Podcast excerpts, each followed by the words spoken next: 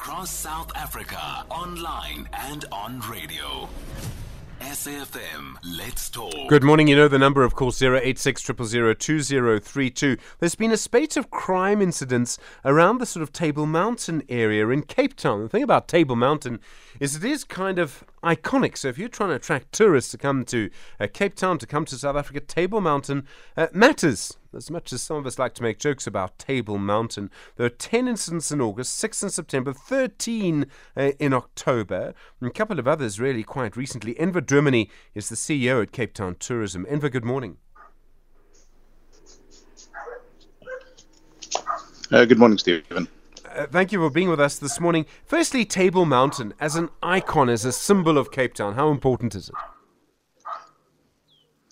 Stephen, it's critically important. I think it's you know it's been rated as the seventh wonder of the world. Um, we know that Table Mountain Aerial Cableway has won global awards.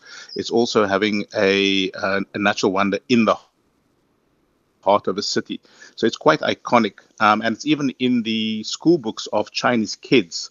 So it's it's quite popular, um, and um, for us as Cape Town Tourism, it's critically important to use our icons as we use that in our marketing to attract tourists uh, for both business and leisure. So when you have robberies on places like Lions Head and Signal Hill, I mean that's very damaging for you. No, absolutely. I think for us, you know, when it comes to crime, unfortunately, it is now spread into popular areas like Table Mountain. Um, and of course, um, it's not only tourists being attacked, it's also, of course, locals. So it's a big concern for us. And what we are uh, pleased about is the fact that both the city of Cape Town, SAPS and SANParks have deployed more uh, on the ground foot patrols, um, including also drones and the eye in the sky technology. So hopefully that starts um, assisting us with, uh, you know, uh, identifying areas and hotspots before they become those hotspots. And of course, if an incident does occur, looking after the tourists um, as quickly as possible. It becomes, I mean, it's impossible to secure. I mean, uh, Parks and Joburg or eThekwini and other places all have the same problem. Uh, it's really just impossible to actually secure it. And what that means means is you need foot patrols, you need people to be alert, but there's no way you can make it perfectly safe. Unfortunately, not, and I think that's the sad bit about the you know what we what we're having to, to face and challenge. However, I think the beauty of having you know it so fully accessible means that anybody from all over Cape Town can literally access Table Mountain as a natural seven wonder without having to pay to access that. And I think again that's the beauty of having such a, be- a wonderful asset um, in the heart of our city. Looking ahead to tourism this year, I mean, there were times before the pandemic, if you were in Cape Town and some of the sort of city centre areas or the suburbs, you really didn't hear South African accents at all. Um, have you had those kinds of summers again? Are you still getting people coming for the Southern Hemisphere summer in Cape Town?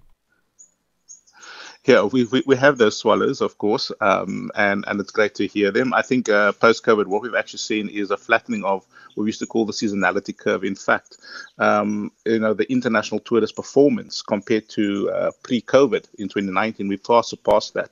I think uh, if I look at the numbers, we were sitting about 100, between 104 and 116 percent above the 2019 numbers, and 2019 was considered the best year for tourism in Cape Town and in South Africa. So we are definitely seeing that. But I think what's also more encouraging is also we're hearing a lot more of the locals coming down to Cape Town um, already early, a lot earlier than anticipated. And when we look at our forecasting and our surveys, it looks like we're definitely going to have a packed uh, summer season with both international and locals enjoying all that the Mother City has on offer. Um, we'll look at the phrase "Mother City" one day, Enver. Um, the issue around so so I mean we know that lots of people from say Gauteng, middle class people have been trying to move to Cape Town. They call it semigration, things like that. Is accommodation becoming a problem? Well, I think uh, you know when you're looking at the popular areas, of course, accommodation would be a challenge. I mean, right now occupancy levels are exceptionally high.